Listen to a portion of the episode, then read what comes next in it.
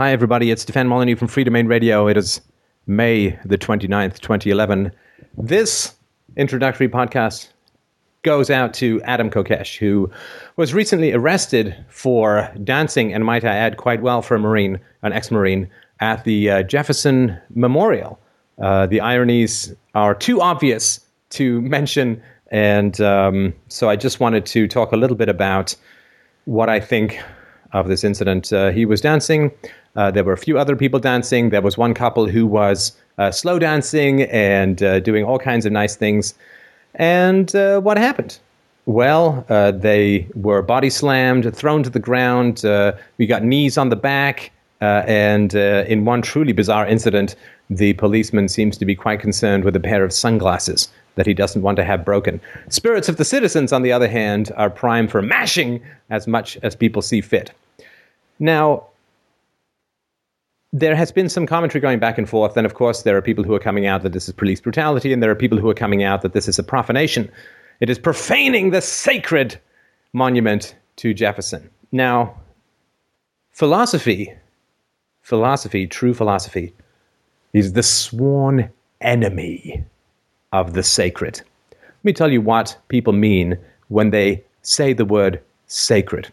What people mean when they say the word sacred is, I have an irrational attachment to bullshit, and I will punch you in the face if you question it. That is the brutality that lies under the mental superstructure called the sacred. The only thing that is sacred is human life and liberty and peace. The initiation of force is not sacred. Rock is not sacred, whether it is in the shape of Jefferson or a turd. It doesn't matter. It is simply rocks. It is atoms and space. It is not sacred. Human thought, human freedom, human reason, human passion, that is sacred. But people invent the word sacred. Sacred is the word that loosens the safety on the revolver. Safety is the sound of the fist coming back to punch anybody in the face who dares bring reason and evidence to the sickness called the sacred. And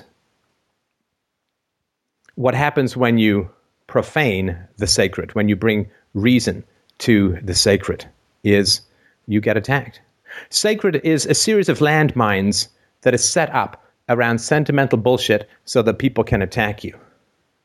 And it is all over the place in society. It's the flags, it's the gods, it's the family, it's whatever is invented that you must venerate and must worship despite reason and evidence. Yeah, there are families out there that are absolutely worth passionately devoting yourself to and loving and living for. I wouldn't say so much with countries and certainly not with gods. But the act of dancing to headphone music, swaying a little bit, this is where we have come to as a society, that these knuckle-dragging thugs will bring down a good man for the sake of a little swaying in front of a statue. But this is how bizarre and insane society has become now. It's not the worst society that's ever been, and there's lots that I admire about the American system and the Canadian system and a lot of the Western system, and it's better living here than Marrakesh, but it's not so much important where we are as it is important where we are going. And I feel some outrage. I don't feel a lot of shock. You know, dancing and authority have never particularly gone hand in hand. You don't see a lot of free-form jazz, body movement, fluidity exercises in police training. You see it in theater school where you're actually supposed to be creative, and I've done this kind of fruity stuff, and it's it's actually a heck of a lot of fun. I'd really recommend movement and body classes, gymnastic classes, sword fighting classes, all of the things that I've partaken in. The freedom of the body, the flexibility of the body, the spontaneous expression of joy and passion and in the momentness that dancing represents is something that authority cannot abide. Cannot abide. And some people have said that the police should be sued, that the police should be punished. I, I, I'm not of that mind. It's just using another state, state apparatus. My argument would be that uh, everybody who was involved in the arrest of these dancing people should be forced to take freeform, gayer than hell body expression classes where they get to be trees jogging and uh, cats about to fall out of a tree. And hopefully that will get them a little bit more in touch with their physicality. Um, it might help a few of them lose a few pounds, which certainly seem to be uh, in the cards uh, in terms of health. But I think, yeah, let's let's punish them with some really, really, really flaky ass dance classes. I think that would be the best thing to do and the best thing for them, because then they might realize that there's a little bit more to life than showing up uh, sweaty and dough-faced and pudgy and uh, bringing down uh, people. And Adam, of course, uh, was uh, is an ex-soldier and uh, is the host of Adam versus the Man, which you can catch on R T dot com. Uh, it was a great show. I strongly recommend that you watch it. Even when I'm not on it, I hear it. Actually, I know. It's very, very good. And, and all kudos to him for doing what he's doing. But you see, here's an example of a man who fought for the freedom of America and comes home and was arrested. It sort of reminds me of the fellow who were fought in Iraq, survived several terms in Iraq or Afghanistan, came home and was killed by a SWAT team in a mistaken drug raid. Well, this is the reality of the world that we live in. So if you are outraged by this, I would suggest don't be, because this is the inevitable extension of state power. And fighting the free and spontaneous expression of created phys- creative physicality is natural to the powers that be. Uh, it's one of the reasons why, you know, the long hair and hippiness of people in Haight-Ashbury in the nineteen sixties was so frowned upon, horrified, and attacked by people who had short haircuts, square souls, and regimented empty heads. So it's natural. Uh, it's tragic. But the best thing that you can do, if, in my opinion, is to swell the ratings for Adam's show. That is the way to turn evil into good, to turn temptation, to turn vice, to turn oppression into liberty. Get behind Adam versus the Man. A D A M V S T H E M A N dot com. Go and watch his show. Go and subscribe to his newsletter. Go and uh, onto his website and, uh, site and join the I-Course. Write to Russian television and tell him how much you admire what he is doing. Use this harassment, this initiation of force for the simple act of fairly getting down Marine Boogie, and go to his show and support his show and encourage his show and praise his show and spread his show. That's how you fight this kind of oppression. That's how you turn this shattering of the light into a sunrise of possibility. That is my strong urging. And for the people who've written on my thread, so I posted all this on Facebook, and I don't mean to laugh because it's not funny, but the people who posted and said that Je- the Jefferson Monument is sacred, my God. Well, I mean, all you're doing is talking about your dad. I mean, you're not, it's, a, it's a piece of rock. It's a statue. It's nothing. It's nothing. The ideals themselves, perhaps, of liberty and freedom from tyranny are sacred. The rock is not. The flag is not. The ideals are, because the ideals are a product of human thought, rather than a blind aggregation of nature chiseled by people usually paid by the state. So the ideals of freedom are sacred. The rock itself is not sacred. The ideals of a small or no government is sacred. The flag is a piece of cloth and not sacred. And it's a little bit hard, however much I might admire certain aspects of Thomas Jefferson's thinking, and he was a fairly good architect, it's a little hard to believe that a man who pretty much raped his slaves continually is someone that we should hold in incredibly high veneration as a moral paragon and virtue of the species. I'm just saying, this seems to be pretty well established by D N A testing that uh, he was a slave banger. And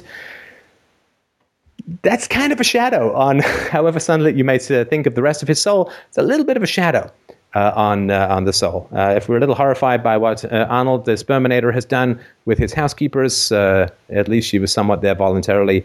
Uh, this is not the case with the Jefferson slaves. So it's a little hard, I think, to say that the only problem in the Jefferson Monument is some uh, free-form, slightly swaying uh, booginess. Um, there are other crimes hanging over the statue that would perhaps be a little bit more important to keep in perspective. So I'm absolutely, completely, and totally happily to hear what you all have to think about this or any other topic. But Adam, hopefully we can talk uh, this week. Um, I have huge sympathies. I'm so sorry that you had to go through this.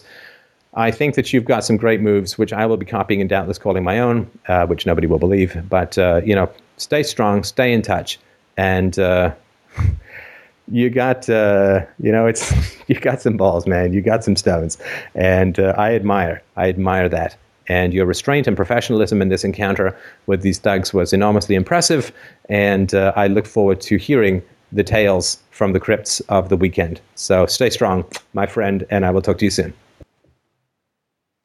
Well, I suppose just as we're starting out, the listener has asked, asked, not asked, but asked, uh, will, you, will you ever see an anarchic society in your lifetime? If not, will I? I'm sixteen. Uh, I will not see an anarchic society by the terms that you're talking about. Uh, I, I have a voluntary society in my life. I, I don't have um, obligated relationships in my life. And that's a very important thing. Uh, when I talk about Nothing Sacred, which actually is the name of a George Walker adaptation of a book that I also adapted called Fathers and Sons by Ivan Turgenev, which is uh, well worth checking out if you ever get a chance to see or read it. But uh, when I talk about Nothing Sacred, I mean that in my life. I don't have unchosen relationships in my life. I don't have relationships based on historical accidents Uh, and uh, uh, coincidence in biology. I have uh, relationships based on virtue and integrity and uh, a striving for the betterment. So I have a voluntary society in my life. Uh, I will not see a stateless society in the way that I'm talking about, right? I mean, some people say, well, Somalia, but of course, Somalia, saying that Somalia is a stateless society is like saying that a country became atheist because the churches uh, collapsed or were on fire. That's not... Not the same. So, uh, no, I'm not going to live to see it, but that's okay. Um, you know, the state is, uh, hierarchy is as embedded as um, hands in the human D N A, so it's going to take a while to unravel. And since it is a multi-generational change, it is going to take more time than I have, you know, absent extendo bot life-spanning technologies from some sort of future genius. Uh, so, no, I'm not going to see it. If you're sixteen, uh, I don't think that you're going to see it either. Uh, just judging by history, it takes one hundred to one hundred fifty years to create any kind of lasting social change, and even that tends to be pretty slow and staggered. And, of course, there's a counteraction to everything that occurs, right? So women gain some freedom, and then the government pays feminist groups to tell them to go out and work so they can be taxed, and they lose that freedom to stay home with their kids. Uh, blacks strive for freedom from enslavement. And then uh, there's a war on drugs, which is to a large degree a war on blacks. There's a welfare state. There's a collapse of the black family, which survives slavery, but not the welfare state. And they have a pretty grim time of it. So I think that it is a very hard thing to imagine that in the next one hundred to one hundred fifty years, we will see a truly stateless society. So that is uh, that's my argument. Uh, and I say that not to bring, bring you despair, but to avoid you a life of continual despair by recognizing how far away it is. Would any anarchic society, somebody asked, be defined by geography? Well, sure. Yeah, I mean, there's no switch that's going to make the whole world uh, stateless, and so it's going to occur in geographical regions first. I think that's that's pretty clear. In the same way, it's sort of ending slavery, it occurred in geographical areas and so on. So I think that's how that's going to that's going to work. Do I see D R Os as a modern version of tribalism or something much more complicated and different? Are there any parallels? I do not see, it's a great question, as all of these are. I do not see D R Os as having anything to do with tribalism at all, in any way, shape, or form.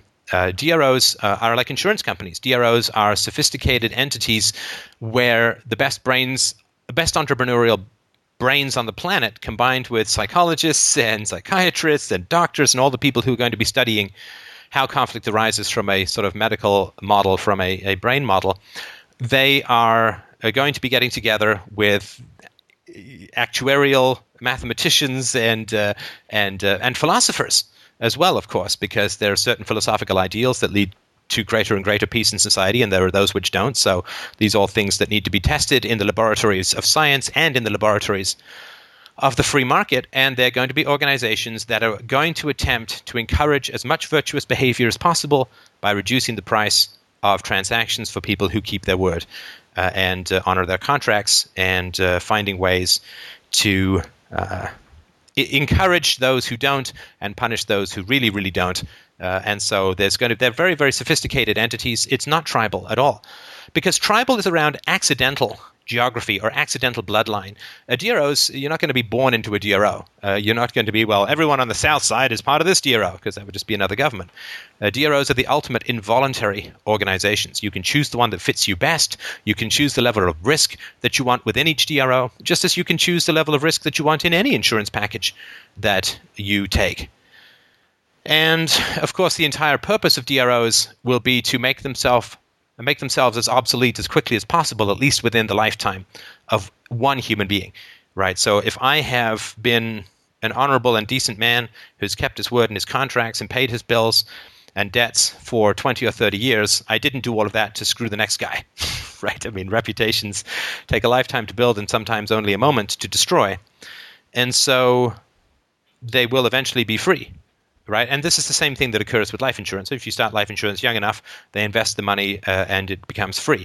And so the idea, of course, of D R Os is to make their charges obsolete as quickly as possible to lower the price for consumers while providing the best service. So no, I don't view them at all as close. They're the ultimate voluntary organization. You can come and go at any time. You can choose the level of coverage you want. It's professional. It's neither geographical, nor racial, nor uh, biological in terms of family lines in any other way. Uh, so I wouldn't view it at all as similar to uh, to tribalism. Uh, listen, uh, I'm I'm certainly happy to answer questions, but if you do have uh, things that you want to say, I uh, I'm more keen to do the sort of live talk than answer questions. I'm certainly happy. Uh, oh yeah, yeah, okay. So uh, uh, the Amazon account. Yes, I'm still going to set up this link, but um, I have all my books on Kindle for ninety-nine cents. And I would really, really like it if people would go and buy those. Um, so it makes me a few bucks and uh, all of that sort of stuff. So what else do we have? Oh, yeah, and if somebody has the link from the board, if you could post it in the chat room, that would be fantastic. And hello to all the people who've come out today. I really do appreciate that. Now, somebody's asked, will uh, D R Os be on the U N or on the Security Council? Um, I don't think so. I don't think so. Um... I don't think that they would be recognized by other states, so uh, that would be um, uh, that would be one of my uh, my sort of suggestions. But I don't th- see D R Os; they can't really enter into contracts on behalf of others. Uh, like your insurance company can't sign you up for an alarm system on your behalf, and so I don't think the D R Os will be allowed to enter into contracts. I mean, obviously, people could give them that right if it was efficient, but I don't think that would be the case, and so. How would a D R O be able to negotiate for its customers on behalf of someone else? So I doubt it. I doubt it, but we shall see. Oh, yeah, sorry. Uh, I guess I'll change that. Go to fdrurl.com forward slash Kindle, K I N D L E, and that will be the one which I'll set up to go to to the books. Uh, uh, all right, so... Yeah, you can still go to um, F D R U R L. Dot, sorry, uh, free domain radio dot com if you want to get some of my uh, some of my other books. So, question: How big will the how will the big privatization of the corpse of the state go? Well, I think that the privatization of the state is, uh, I mean, to some degree, it's already underway, right? So, stuff is going to be sold off by the government to sort of settle its bills. Now, that's actually going to be kind of a negative for a while because people are then going to end up paying twice, right? So when the government, say, sells off a bunch of parks, then it's not going to lower its taxes because it no longer has to administer those parks. It's going to sell those parks because it needs money for its other kinds of general operations.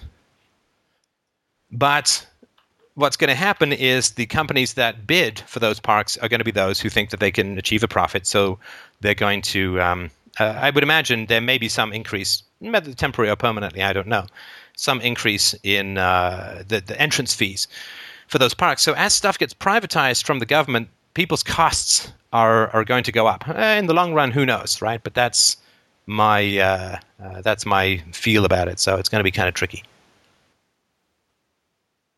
So I'm just looking for another question. I'm not sure what you mean by pragmatic anarchism. I don't know much about seasteading at the moment, so I couldn't really answer that, I'm afraid. Uh, how can you stop friend politics in this privatization? So I assume what you mean by that is that stuff is going to be handed out as political favors to people close to politicians, you can't stop it. You can't. You can't conceivably stop it, and I wouldn't even bother thinking about how to try stopping it. You can't. That's the whole point. You can't control a monopoly of violence. You can't control a minority of people with a monopoly on violence. You can't control them. You cannot, cannot control them. So, yeah, of course, it's going to be corrupt as hell. I mean, just look at what happened in Russia or East Germany or other places where privatization has occurred. Yeah, it goes to friends. It goes to, you know, the local uh, uh, toadies. And, uh, yeah, you, you can't. If you could control it, there would be much less reason to need to privatize. So, hi, Steph. I have no microphone, so I can't speak to you directly, but I have a question. My boss is an abusive, evil genius. One of her tactics is to plant fear and doubt on her subordinates. What's your broad perspective in dealing with people like this? When you have to, well, it's the last four words that I would question, when you have to. Uh, I assume that you are not uh, a serf and have some capacity to change your work environment. Um, you can't you can't reason with crazy people. You you can't you can't negotiate with crazy people. Uh, it's like trying to sculpt fog uh, or trying to build a tower out of water. Any gain that you have is merely momentary, and anybody who's in that environment and who stays in that environment. I mean, you can, of course, I don't know, you could get together with your coworkers and try to get the uh, the boss canned or something like that by raising stuff. Uh, but unfortunately, most of the people who are stay, who stay in that kind of situation end up, um, uh, well, they're there for various historical family reasons and so on. So there's lots of problems with that. But they tend not to be the most reliable people if they're still in that environment. So...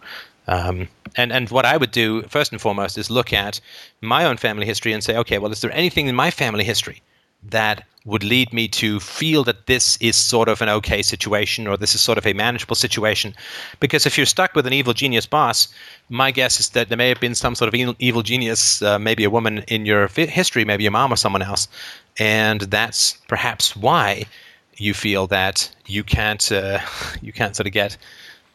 Uh, you can't sort of escape or deal with the situation. So self-knowledge to me is the escape from all corrupt situations. So that would be my my first thought.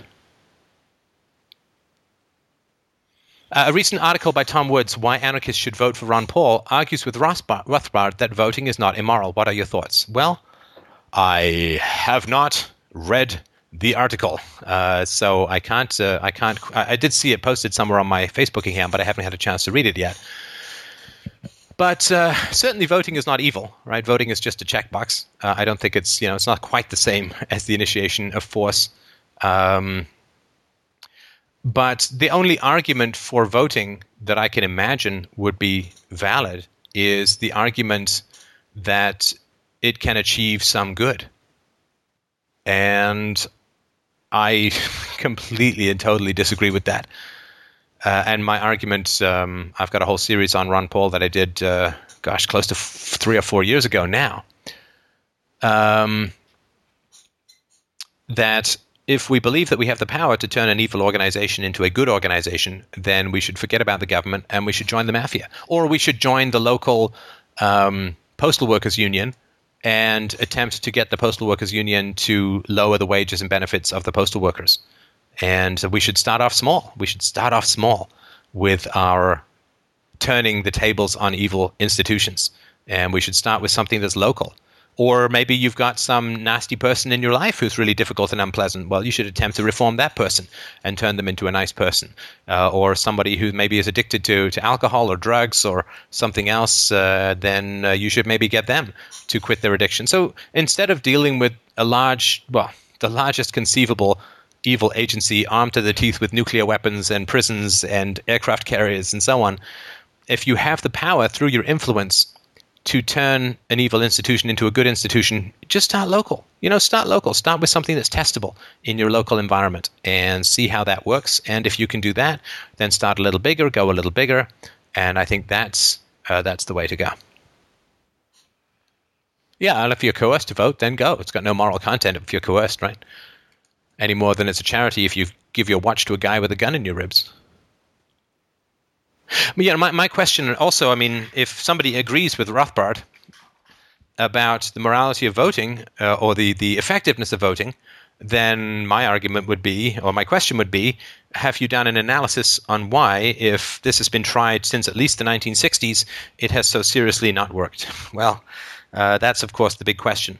I have no problem with people who want to make an argument against history, right, to say that um, this this thing's been tried for forty or fifty years, and, of course, voting in terms of keeping the government down has been tried by conservatives and classical liberals for over one hundred fifty years. Well, the government has grown bigger and bigger and bigger. My question is, well, what's your what's your analysis of why it's failed? And if you have no analysis of why it's failed, then I assume you're just doing some magical ritual to keep your anxiety at bay rather than dealing with the true source of a stateless society, which is the beneficial and positive rearing, uh, peaceful rearing of children. Uh, you're just, you know, you're using, you're waving your ballot box around like some magical spell to calm your anxiety and keep you away from the challenges within your own personal relationships, which I can understand. I mean, there's... Those challenges are really tough, but it doesn't have anything to do with actually achieving a free world until people can say, if you should do this thing that didn't work for the last one hundred fifty years, then here's why it didn't work and here's what we should change. But if you're just saying, well, let's just keep voting the way we have for the last one hundred fifty years, then I just assume you're not really interested in achieving freedom. I mean, because if you're not doing a post-mortem, you're not really interested in, in what killed the person, right? So, um, yeah, that doesn't make much sense to me. And again, that's no, neither, uh, to my knowledge, neither Tom Woods nor Murray Rothbard were entrepreneurs. And I'm not saying all entrepreneurs are rational and all entrepreneurs are libertarians or anarchists, but if you're an entrepreneur, the first thing that you always have to do with failure is to go to the root cause and figure out why, and not just keep doing the same thing over and over. So, by the way, you know, just while this fine lady's doing that, you know, uh, again, thanks to everyone for all your support. I was on T V for th- I was on T V three times this week. I uh, was twice on Adam's show, Adam Kokesh, and once I got a great half hour. And thanks so much to to um, to Max Keiser and Stacy for having me on the show. Um, the the Keiser Report, K E I S E R Report, keiser report dot com. Uh, he was very kind and very curious and very smart. To we had uh, almost the whole show, so twenty-three minutes of time, half hour, I think in total. Uh, to talk about uh, a free society. And gosh, I mean, I, I, I really admire that. I, I really like Max. I think uh, his passion is very inspiring, and um, I really enjoy being on his show. So thanks so much to to those guys for, for that opportunity. Is this better? Ah, uh, yes, that's better. Uh, yes, that's better. Yeah. Uh, now we have an echo. Now we have an echo. Okay. Let's sort that out. Better now? Uh, let me see. Still got an echo. Just to move the, the speakers. So uh, before before the show started, there was a discussion related to Adam Kokesh, and what some people were thinking was that it was it was forced. The the you know it was like um, like it wasn't it wasn't. Some people were arguing it wasn't showing exactly the, the, the what police would do because they were doing it to to get the reaction. Um, when I saw the video, I thought it looked it looked quite uh, quite cool. I mean, what they've done. But maybe you want to comment for the for the guys who, who are thinking the other thing. That it's that it's forced. That uh, they went in there attempting to disturb the shit with the cops and get that kind of reaction. Is that right? Yeah, that's what some people don't like, and, and they believe it's not the way to, to show. Um, yeah, I mean, I don't know what it means if it, let's say it was forced. Let's say they went in there with the express intention of getting arrested. I'm not sure what that says against what they're doing.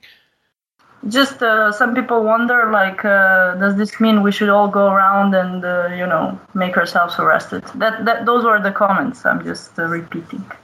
Yeah, look, I um, I don't think that, I mean, the, the whole point of a free society, the whole point of, uh, I think, philosophy of voluntarism is to, to take the word should out of the equation in, you know, at least in unchosen contracts or unchosen situations. If people want to go and get arrested, I think that that may show some people the aggression of the state. Maybe that will be helpful. I mean, Adam's video got, got almost one hundred thousand hits uh, in, in a day. So is that all people who are just saying, you know, damn the cops and blah, blah, blah? Or is it people who are seeing, oh, wow, you know, this this uh, ex-Marine is being arrested by the cops uh, for dancing? That's pretty shocking. Does that wake some people up? Yeah, I think it probably does. Does that mean everyone should go out and be arrested? Well, no, the whole point of a free society is that you don't have a should, right? I mean, I think that people should live with the integrity that they can manage. They can. They should live with the idea of having a happy and productive life and inspiring people through uh, through joy and certainty and purpose. So no, I don't think that means everybody should go out and get arrested. Um, look, for instance, I think Adam's show is a pretty good vehicle for getting ideas out. Does that mean everybody has to go and get a television show? Well, no, of course not. Everybody can do, if they want, whatever they can to the degree that they can in with the skill sets that they have and the joy and the pleasure that they have. So no, I don't think it means that everybody has to go get arrested. I think that is to then say we should all get in line and do the same thing, which seems to me quite the opposite of the division of labor within the movement. Cool. Um, Can I ask another thing? Of course. Uh, related to my friend that I met today. And um, I was not aware, but he uh, stopped uh, communicating with his parents for uh, three or four months now. And um, he's quite devastated. Hello? And uh, they are... Sorry, you said he's quite... He's, sorry, you said he's quite devastated? Exactly. That that's that's the point I want to get to. He uh, so he they are Muslim, and he was raised Muslim, but at some point, you know, he, he became an atheist, and or he was always atheist, and then he realized. And um, he married a girl who is not Muslim, and uh, they didn't approve this, of course, and uh, they they almost like met her uh, very late in their relationship. And. And when he got married, they they told him they're sad that he's going to, to hell. Uh, but, you know, he's their son and they're going to, you know, continue being in, in, in some relations. And that continued up to a certain point when uh, he was very disappointed by, by his father, who was um, very ill, almost dying. And he said he doesn't want to see him. He doesn't want him to be informed about. And this was a a, a, a, a point... Uh, I'm sorry, I just want to make sure we don't... If you can get to the question, just because this is a lot of information yeah, that the I'm other just, person may I'm or may not feel comfortable a, with. Uh, obvious their, their uh, connection, because after that, he said, okay, no communication, he stopped communicating with them. So now he's not...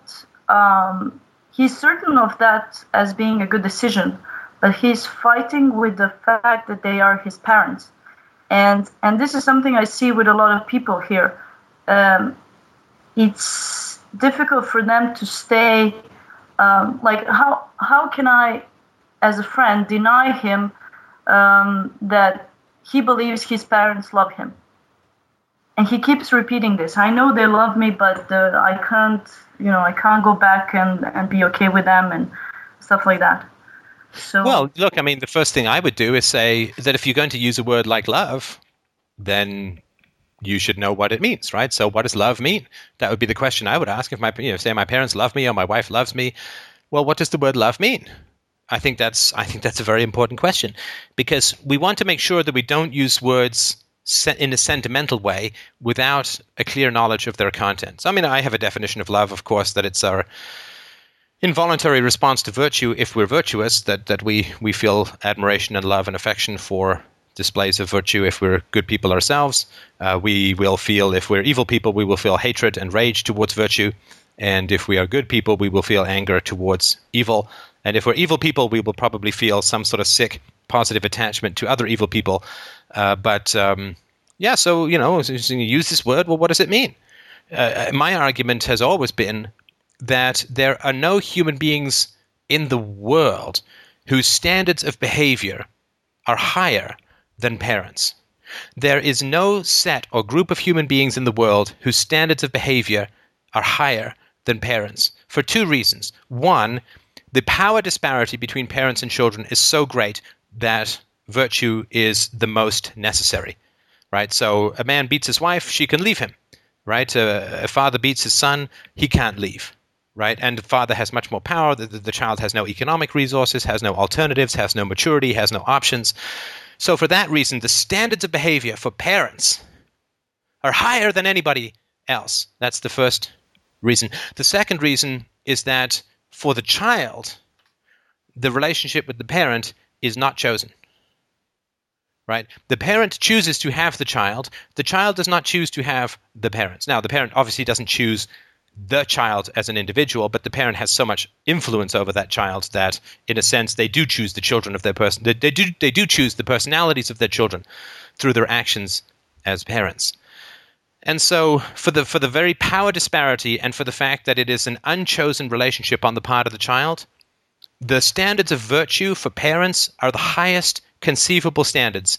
And there is no other group in the world that I can think of whose standards of behavior are higher than that of parents. I mean, you could say, well, what about the cops? Well, you can leave town or you can leave the country. You still have options as a citizen that you simply don't have as a child. So, so yeah, I would ask him, what does it mean um, to be to, to, to be loved by your parents? I think that's a very good question, and I think it's something we should ask as a whole about love. And uh, you know, you if you agree with the argument, I think it's a pretty ironclad one, but you know, maybe there's something I'm missing, that you know, standards of virtue for parents are the highest, and say, well, would you accept this behavior from a stranger? Would you be friends with a stranger who acted in this way? Would you accept this behavior uh, from somebody on a first date?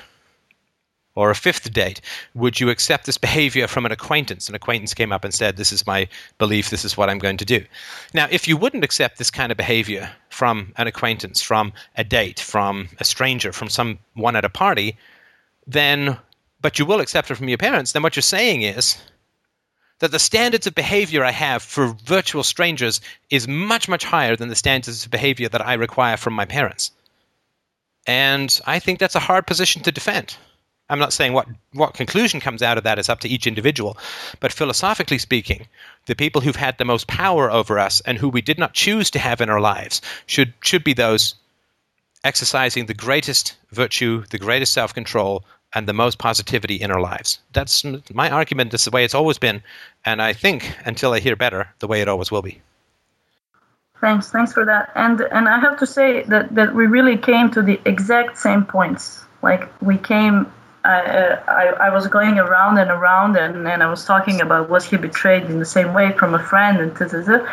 and and then, you know, when he realized this, I, I saw that it was very difficult for him now to, to realize that he's having a different standards, because he thinks the same way as, as we do. You know, the, the parents would have, if if not uh, uh, higher, for sure, no different standards than, than, than we have towards other people.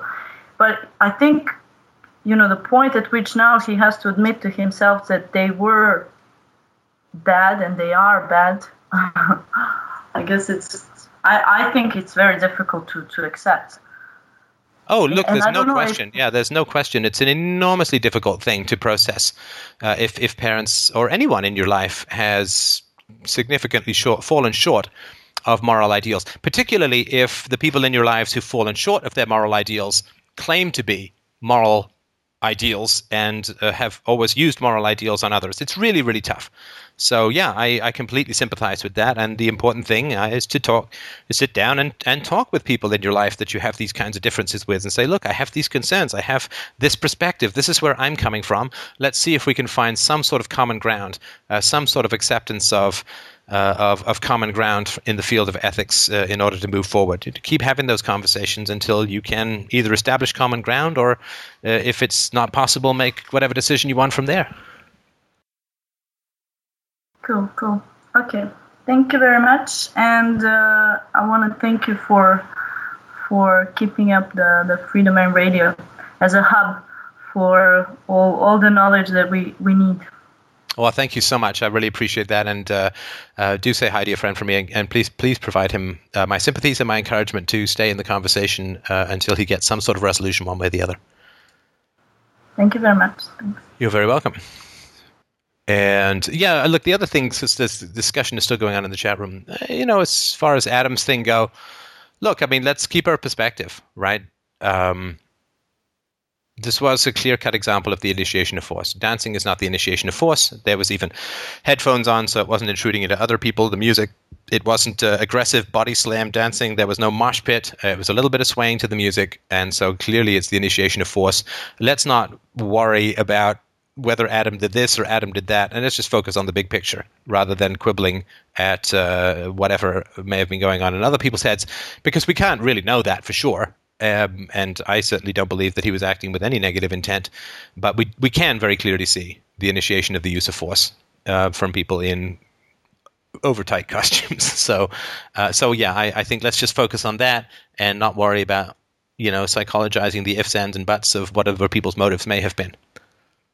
Uh, Steph, where do we, the individual people, start on trying to create this stateless society outside the reach outs and explaining to family and friends the wrongs of the state using morals? What else can we really do?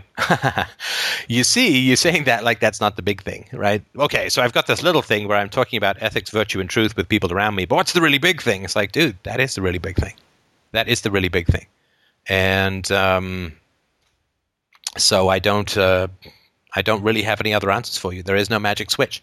We have conversations about truth and virtue and goodness, and uh, we ask questions, and we are curious about other people's motives, and we raise our children with peace and positivity. Um, that's really all that we can do.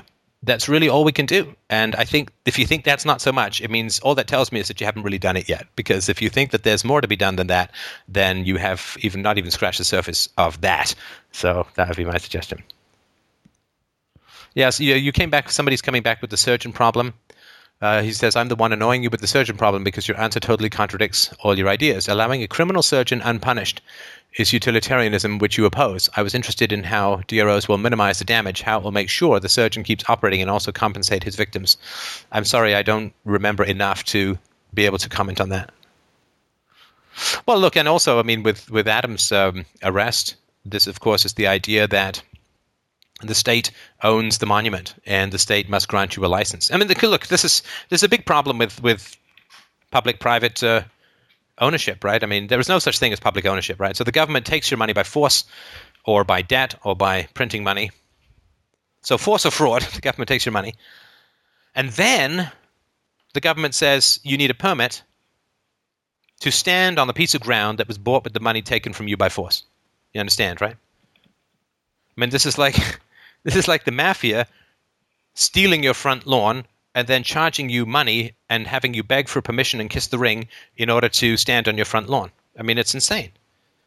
And so, uh, of course, if this was, if the Washington Monument, sorry, if the if the Jefferson Monument was private, as it should be, was owned, then yeah, there could be a sign that said, listen, no dancing. You agree to no dancing if you come into this. That's no no longer a law. That's just a contract.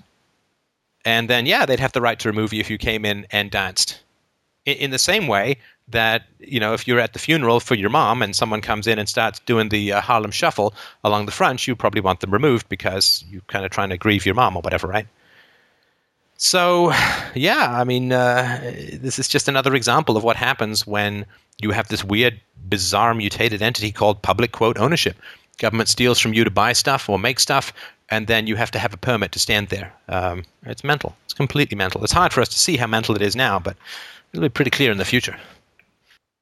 Steph, what's the spark plug gap on a nineteen seventy-nine Chevrolet three oh five engine? twelve point two parsecs. Uh, that would be my... Uh, I, I, I'm not even going to pretend that's even a guess. So that would be my... Uh, zero point three five millimeters. Fantastic. Good. Well, glad to have helped. This is one of the largest number of pe- people we've had in the chat, and oh, that's right. So, a lot so of shyness just, getting on the call today. That's all right. The um, so somebody has written a surgeon saves, let's say, ten patients a day and kills, let's say, three people a day, not by accident. What to do? The surgeon can say, if you try to ostracize me, I will stop operating. Um, but the reality is that this is not a situation that would ever exist in the real world. So let's say that some surgeon has been saving ten patients a day and killing three people a day, and he gets caught. Well, his career is over. His career is completely and totally over, and he will never really operate on anyone else again. The simple reason being that if you go, uh, since of course the um, the whoever is representing the hospital or whatever would have to tell the truth. Right? So even if, let's say that there was no punishment in a free society. Okay, I doubt that, but let's say, right? So they're going to sit down with you. They're going to say, listen, uh, Bob, you know, he's a pretty good surgeon, but unfortunately he has a sadistic personality that wields his scalpel three times out of every ten. So like almost thirty percent of the time, sorry, almost a third of the time, he's going to kill you and not save you. No, it's not three out of ten. It's three out of thirteen, so a little bit less, so twenty-five percent or so. So, you know, you got a one in four chance that he's just going to stab you in the throat rather than save you. Well, no one's going to go to that guy, right? No, no one's going to want that guy to operate. Uh, so, I mean, his career is over because there's going to be other surgeons out there with similar skills or whatever, and they're not going to be stabbing you in the throat one time out of four. So this guy's career is over. He's not going to get to operate anyway. So, um, like, no sane human being is ever going to want to go to a surgeon that one out of four times going to stab him in the neck. So, because uh, there's not going to be any other surgeon who's going to be so bad that they don't have a twenty-five percent greater success rate. So no, then no, nobody's going to want to go to that guy anyway. And of course, anybody who, um, let's say that you only have civil penalties, right? So, uh, and not legal penalties like, like prison. Well, so he stabs some guy. Well, the family just sues the living crap out of him. And uh, that's, that's his life. We're going to just take all his money. So... Uh, somebody's asked, uh, Steph, I want to have kids in a few years, but I am worried that I was abused too strongly to be able to parent as well as I wish.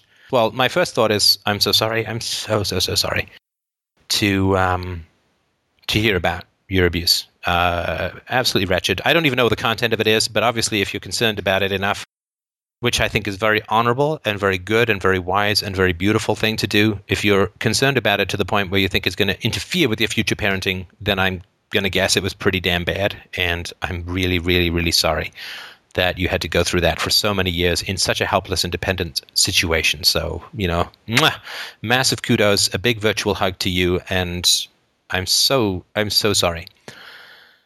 I had, uh, as everyone knows, I had a, a wretched, a pretty wretched childhood. There was, I think, just about no form of abuse that you could get that I didn't experience to one degree or another.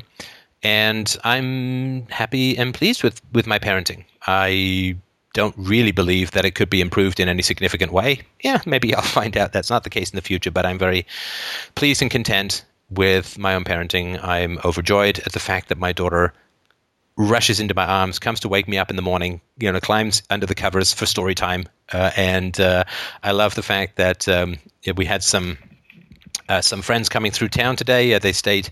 Uh, they came over yesterday, and we, we took them out for brunch this morning, uh, and um, so uh, that's uh, that's very exciting. It was great to see them, and I really, uh, I mean, I love I love so much about her. I'm trying not to make this about me and my parenting, but I sort of want to point out that it is it is possible to to turn things around. We uh, this is a. Um, Uh, a man and a woman. They recently got engaged, and uh, we're perfectly thrilled. And we would they want to have kids, so we were talking about our experience of, of parenting and, and what we've learned and, and so on.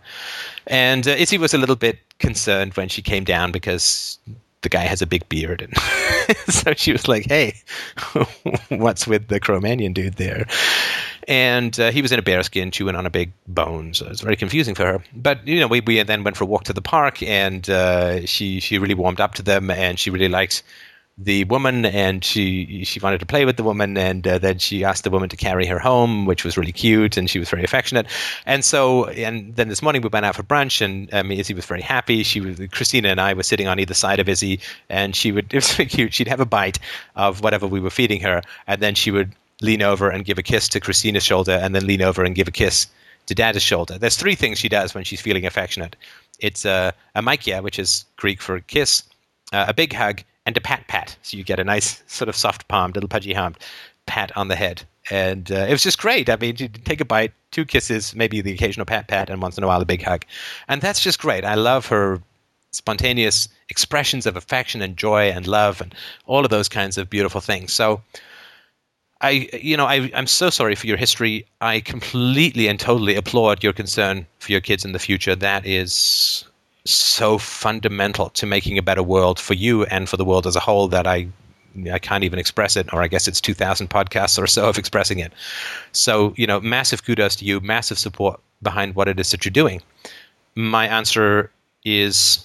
Uh, you know, self-knowledge, self-knowledge, self-knowledge is what undoes history. So watch fdrurl.com forward slash BIB, the Bomb in the Brain series, to get some understanding of uh, the effects of, of child abuse on the brain and the personality, so you know what you're starting with. You know, get a great therapist, uh, invest time in the therapy, read parenting books, grieve your own childhood, uh, commit to difference, uh, uh, to commit to a future difference, and uh, work to get virtue into your relationships if they're not already there. So, um, but, but I think the most the most important thing is to get a really good therapist and to go through and grieve everything that's uh, that's happened that was dysfunctional or destructive in the past, and that will free and open your heart up to the future, and you will feel the absolutely heavenly and delicious uh, love uh, of a child and towards a child, and that really is about the most beautiful thing in the world, and it's worth every rock that bites into your knees as you climb the mountain of self-regard. So that's my very, very strong suggestion to you, and I hope that that helps. Now, I'm sorry for the person who was waiting on the phone patiently. I am all ears.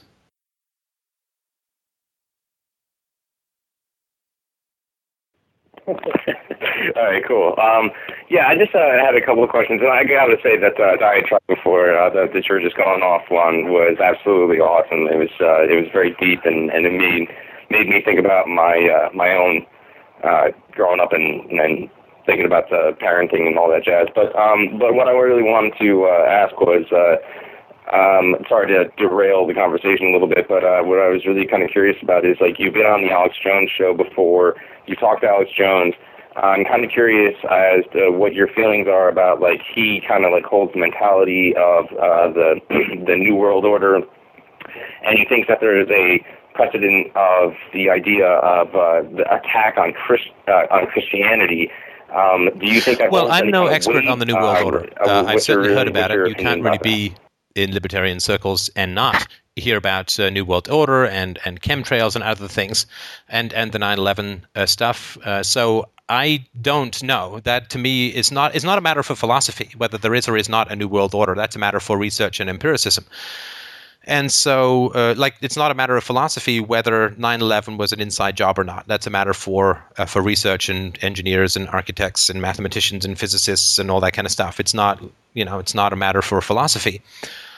And uh, I do have no doubt that there has been an attack on Christianity. Right. Uh, no question there has been an attack on, on Christianity. Uh, I think, I mean, there are, I mean, communism is was a huge attack upon organized religion. Uh, no question. Um, Nazism was to a smaller degree. I mean, they, they wanted to set up their own Nazi church, but of course the Vatican was very pleased to uh, re- achieve concordance and sign treaties with with Hitler. Uh, so uh, he was much more uh, gentle with it.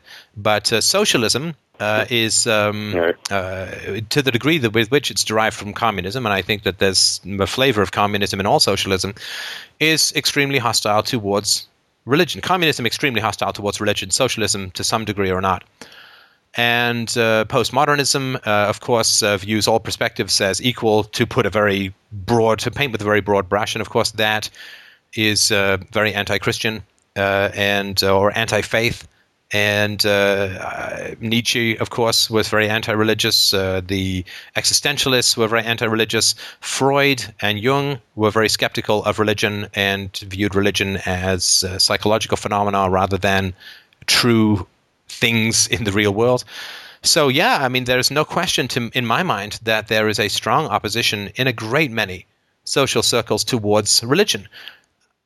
Uh, my argument would, sorry, but my argument would be... Um, so no, I, I'm sorry. Uh, I'm talking uh, for a long time. I'll, I'll be very brief. I'm, but my argument would be that uh, those who want to expand the power of the state are going to run into religion, because the religion has been largely separated from the state. And so, to me, I view sort of communism and religion as two gangs vying for control over people. And socialism tries to get control over children through schools, government schools, and religion tries to get control of of, of children through both schools and church. And to me, they're just competing irrationalities vying for control over the human spirit. And so, yeah, I mean, obviously, if, if religion wants to grow to some degree, the secular state has to shrink. And if the secular state wants to grow to some degree, religion has to shrink. So there's that natural opposition. But it's not, to me, like then you get any greater freedom either way or the other. There's like one hundred percent control, and whether it's twenty percent religion and eighty percent secular state or vice versa is less important to me than we have to approach both the question of the state and of religion from first principles, which doesn't do kindness to either.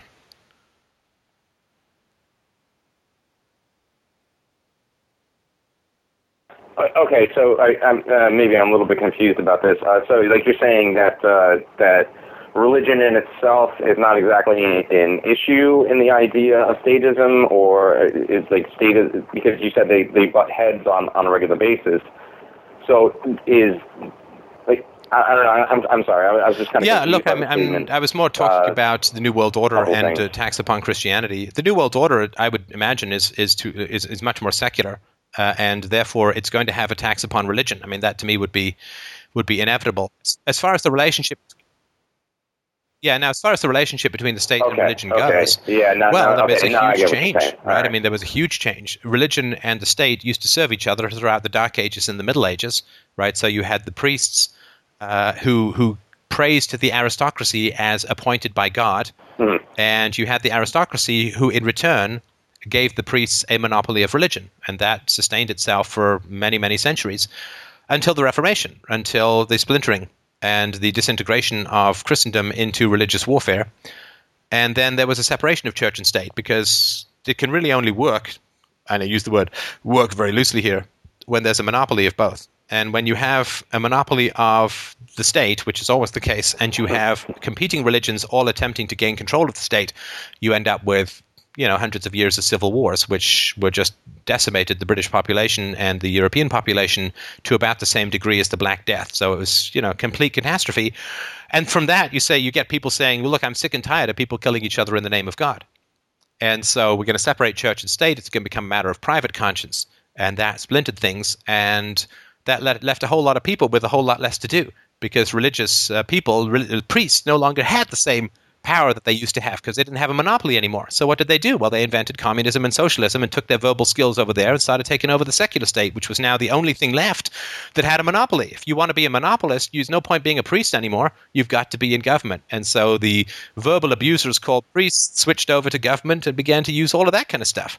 So, uh, yeah, I think there's been a big change now. But once the monopoly of religion in the West, which, of course, has still at least to some degree to occur Uh, in uh, the Islamic countries, but once the monopoly of religion was destroyed or shattered in the West, then uh, everybody who wanted a monopoly left religion and came to um, to government, and that created a natural opposition. Yeah, came to government, came to statism. Okay, all right. Um, uh, just one other quick question, uh, and then I'll let you uh, do your thing. Um, Just okay. So you're saying that like what we're what the, the West is doing right now is that they're abandoning the idea of religion, which which in turn would actually kind of uh, um, uh, justify uh, what Alex Jones and the militia people say all the time is because like we're moving ourselves out of a uh, out of a Christian state and moving ourselves into I, I guess what you're saying is statism. So we're we're we're we're moving Christianity and we're having our new gods and our you know our, our new masters. Is to be the state. So, um, do you, I mean, like, do you, do you ever see that, like, that, that people will stop moving towards uh, masters, gods, and masters? Uh, is that does that seem even plausible for the human race? Because it seems like if we're taking away from it in the Western Hemisphere, then we're and we're replacing it with just government. Do you, do you think that we could actually move on with that? Or no, we won't constantly go back and forth between statism and religion, in my opinion. Um, the natural nature of human beings is free and peaceful. Sure, oh, sure. I'm sorry. Can I? I just want to cut you off. No, and, and fantastic. Uh, and then these are great, great questions. Uh, it, just, just I love just you guys all so right? much. Thank you. Thanks a lot, man. Appreciate um, it. Yeah, the, the natural state of humanity is free and peaceful. There's no question of that. That's absolutely. I mean, that's axiomatic. The natural state of humanity is free and peaceful, and we know that because it takes a huge amount of propaganda for people to not be free and peaceful. It takes a huge amount of propaganda for people to not be free and peaceful. The natural state of humanity is to not believe in gods. Because it takes huge amounts of propaganda to get people to believe in gods. The natural state of humanity is to not be ruled, because it takes a huge amount of propaganda for people to be comfortable or to accept being ruled. The natural state of humanity is nonviolent, because it takes a huge amount of aggression, violence, propaganda, dysfunctional destructiveness to turn a human being into somebody who will use violence. So, yeah, the natural state of humanity, you know, think of the ocean, right? The natural state of the ocean is for the water to seek its greatest depth, which is why you get a pretty calm surface for the most part. That's the natural state of water. Now, every now and then there's a water spout, you know, some cyclone or something that sucks all the water up into some big spout. And you go, holy crap, that's really freaky water. Well, that's the amount of energy it takes to turn human beings away from peace and science and skepticism and voluntarism and trade. We know that human beings are most comfortable with trade because kids trade all the time. And they don't attempt to set up monopolies and cartels and unions. And this all takes the government. So, yeah, free market, private property, peace, voluntarism, and trade. These are this is the natural state. And anybody who spent any time around untraumatized children knows for sure, without a doubt, that this is the natural state of humanity. And everybody who wants to rule human beings knows for sure that that is the natural state of humanity, which is why they have to grab holds. They have to grab hold of the brains of children and mold them like an evil clay potter master on a spinning wheel with Demi Moore and Unchained Melody, well, Chained Melody, I guess, playing in the background. Human beings are naturally free, peaceful, and respect private property, at least their own. And uh, it takes, it takes a huge amount of labor. You know, the modern human mind, as adults, has about as much relationship to the natural human mind as a Chinese woman who had her foot bound and toes slowly mashed into her heel over the course of many years, that that has to a natural person's foot, right? So if you're around, see all these women who've got these little hooves and they're hobbling around and they can't walk, you say, wow, man, you know, this the natural state of people's feet is really screwed up. No, no, it's not. It's just that's how it's been painfully, brutally molded. So... if you want to see human nature, just don't aggress against kids. Don't aggress against kids. And I can I can tell you, I mean, this is this is my parenting. This is my wife's parenting. We do not aggress against our child. We do not raise our voices. We do not hit. We do not um, threaten. We do not aggress. And she's a great, affectionate, fun, wild, beautiful spirit. And she negotiates, and she, you can reason with her, and you can... Uh, she can defer gratification, and I mean, she's just she's perfect. And of course, why wouldn't she be? That's her body is perfect, uh, and her mind is perfect as well, because it is not being aggressively interfered with in its natural development.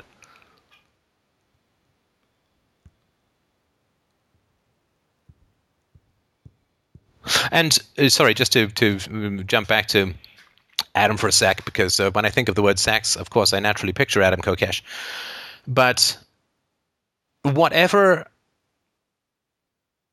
competes for allegiance with the dominant power is always attacked by the dominant power, right? Which is why religion is so hostile to sexuality, because sexuality is not religious, right?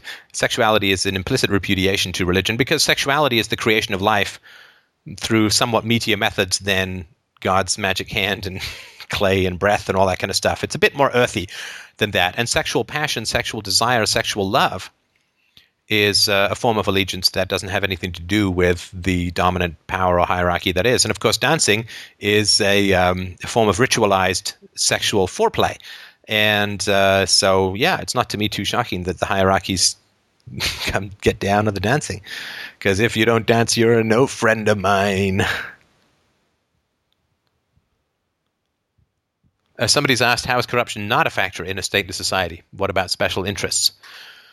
Wouldn't there be, for example, the Ku Klux Klan D R O, also totally unrelated? How would anarchy bypass business, compete with government subsidies, or with protectionism? Well, as to your second point, it wouldn't. It wouldn't, and it shouldn't. Uh, this is, again, one of these things that economists are pretty comfortable with, that if somebody else is, if some other country is is banning the sale of your products in that country, to retaliate is ridiculous, right? So an example that's been around for many years is, let's say that Japan comes up with a cure for heart disease and America comes up with a cure for cancer. And then Japan says to America, well, you can't sell your cancer cure here. Does that mean that Americans shouldn't have access to the heart disease cure that, that the Japanese have created? Of course not. It would be insane to ban that. It's like, hey, you don't want the cure for cancer? No problem. I'm sorry about that, and I'm sorry for all the people who have cancer in Japan, but please sell us your cure for heart disease, right? I mean, so that's just an example that, that I think clarifies things very quickly. To respond to protectionism with protectionism is uh, it's just stupid. I mean, it's not stupid for the people who are benefiting from prote- from the retaliatory protectionism, and it's a form of, quote, negotiation, the best that states can probably do, but it doesn't make any sense to do it from a rational standpoint.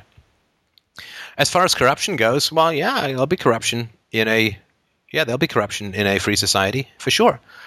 But um, corruption is economically inefficient, right? So corruption breeds where economic inefficiencies are not subject to the discipline of the market. So things like licenses and all that. I mean, there's nobody competing to give you a license, uh, and so there's no incentive to keep the cost low. So where en- wherever anything is shielded from the efficiency requirements of the free market, then there will inevitably be corruption in an ever-increasing way.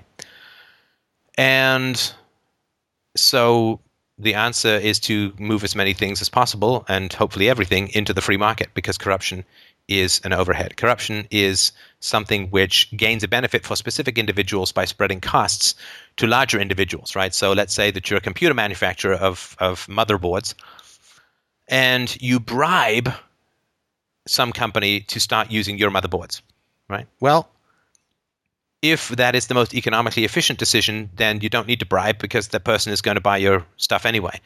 And so by bribing, you have created a situation where you're benefiting and the person you're bribing is benefiting at the expense of the general consumer. But in a free society, whatever you do that is at the expense of the general consumer is not sustainable in the long run, because some other company that doesn't accept bribes and uses the highest or best quality components is going to be able to offer a better product to the customer, or, or a cheaper product, or a higher quality product. Well, however you want to phrase it, that they're as economically as efficient as possible. And so the way that bribery is opposed in a free society is through competition. And the companies that are corrupt will be less economically efficient, will provide worse solutions to their customers, and therefore they will either go out of business, or they will no longer accept or deal with the corruption. And uh, don't forget, to, you know, because we are close to the end of the month, if you don't mind the pitch, um, if you could go to freedomainradio.com forward slash donate, uh, I would really, really appreciate it. It is uh, expensive uh, to to run all of this stuff. Our, our server bandwidths are, are pretty monstrous. Um, certainly my media appearances have uh, increased traffic to the site. And um, for that, I thank everybody who's supported in whatever capacity they have in the past.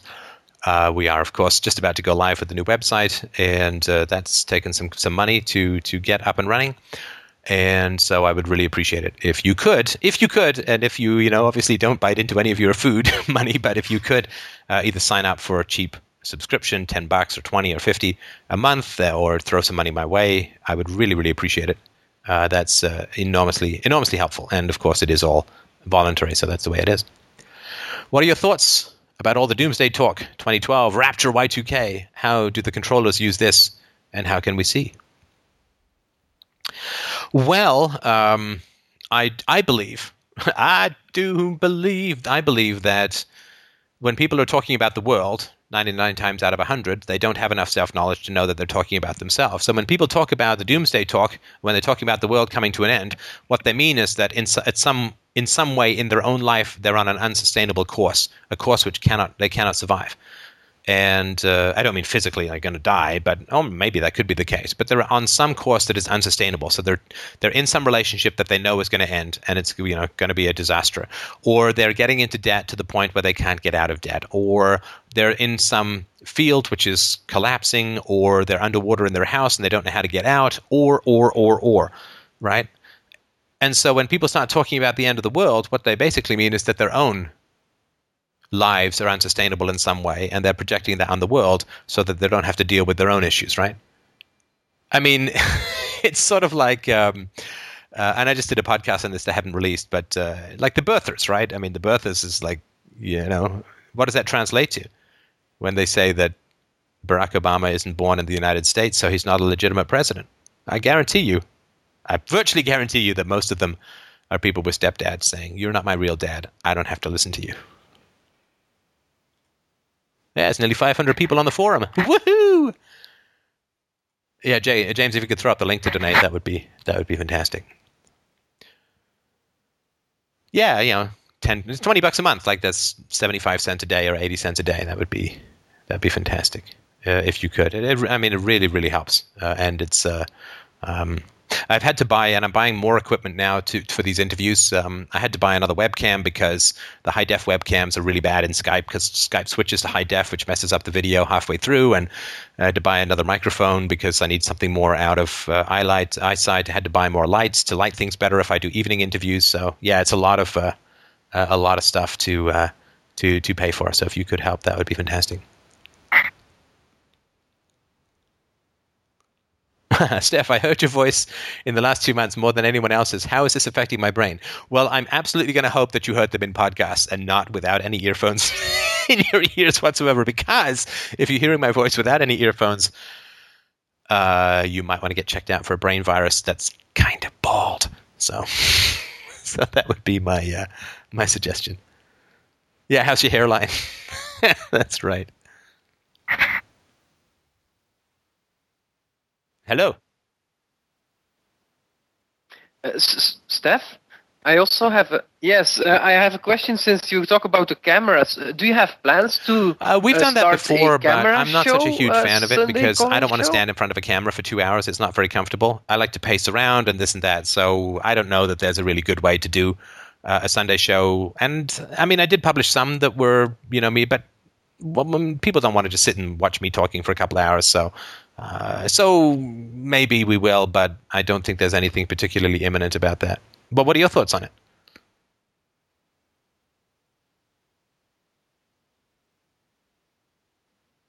Well, I- I'm curious. I think it would be interesting uh, to see. Uh, yeah, I think it's. Uh, I th- yeah, I think and I mean, could be interesting. Gosh, two hours without picking my nose once. It's technically viable, also. I don't know. Of course. I mean, as far as what's within the realm of possibility goes, that seems kind of like a challenge. So.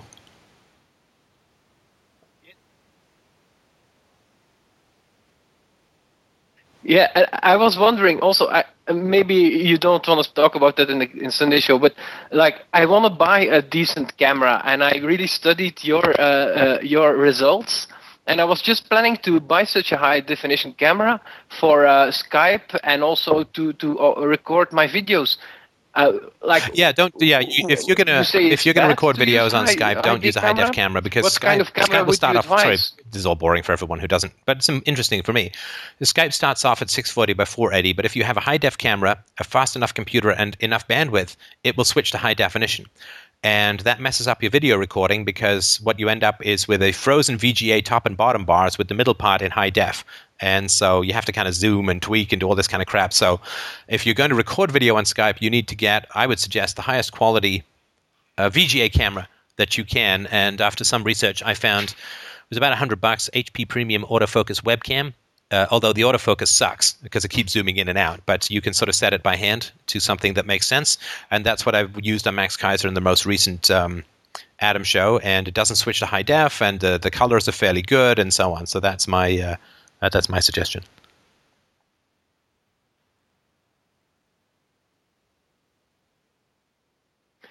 Great. Uh, could you uh, yeah, H D, type it's the, the H P Premium autofocus uh, webcam. Uh, in, or uh, I think it does it? do high def, but Skype doesn't know that, so it doesn't, doesn't switch to it. So uh, that would be my suggestion.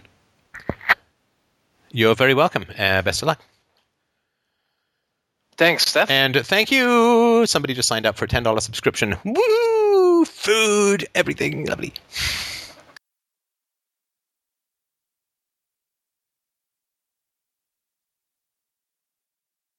I was just thinking about um, what you were saying about religion and sexuality, uh, just sort of mapping it to my own experience. And um, what I've sort of come up with is that, you know, religion is less, at least in my history, is less about, you know, because I wasn't raised from birth with it. It's more about my father being kind of nuts around it. And, I mean, my father also was really nuts about sexuality, and that didn't really have anything to do with religion per se. And so my experience of those two things is more about control and forcing through various means, like, if you don't believe, you'll get kicked out of the house. Like, that was the implicit message I got from my father's religiosity.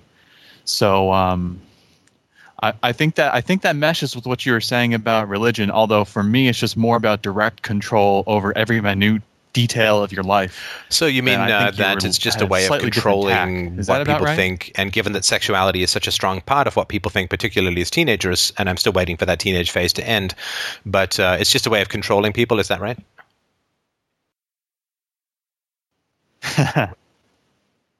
It's just, at least for me, and my experience, and this doesn't mean it's like the general rule or anything like that, but yeah, all about coming down to controlling, not just for, not necessarily for the sake of controlling, because there's a hell of a lot of anxiety goes behind that too.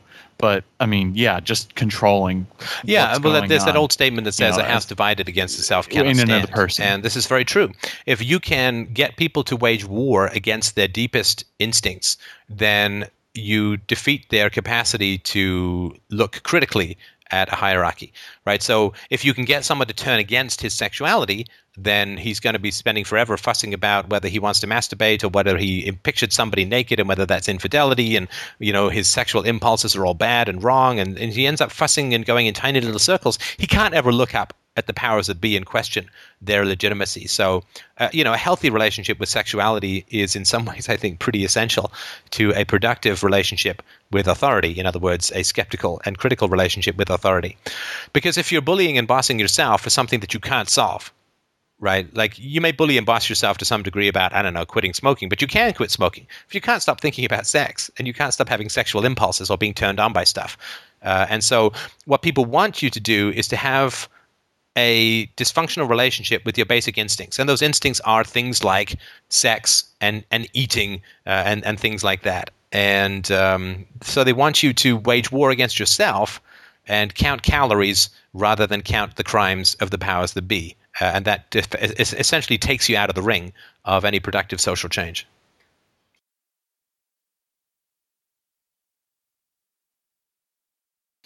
Yeah, if you recall our first conversation, um, I had a very the first place I went to when when it came to my, my childhood was not the crimes that had been committed, but uh, some, I mean, almost oh, obscure right, right, right. sort of thing about vegetarianism, right.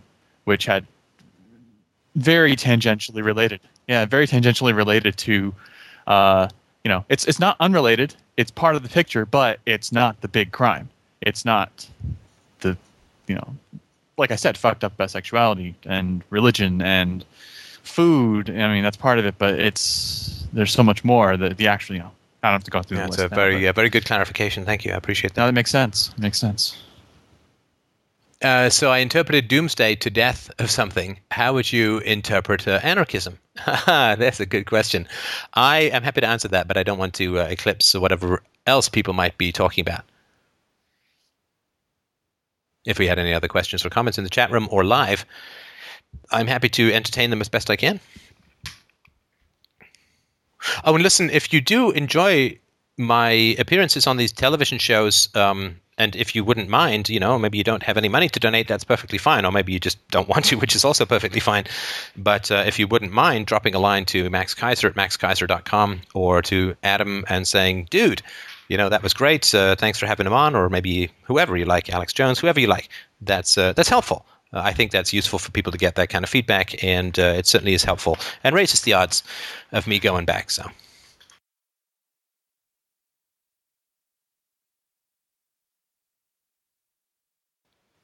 Sure. Steph, um, can I uh, ask another question about your technology? Yeah, I think your voice quality is excellent in the podcasts, um, but I'm wondering, uh, are you, like for the Max Keiser show, do no, you just uh, record I, I the try audio as much as I can new to webcam use, uh, I have about? a very good microphone that I picked up that was pretty expensive, about two hundred bucks. I think it was an Audio Technica.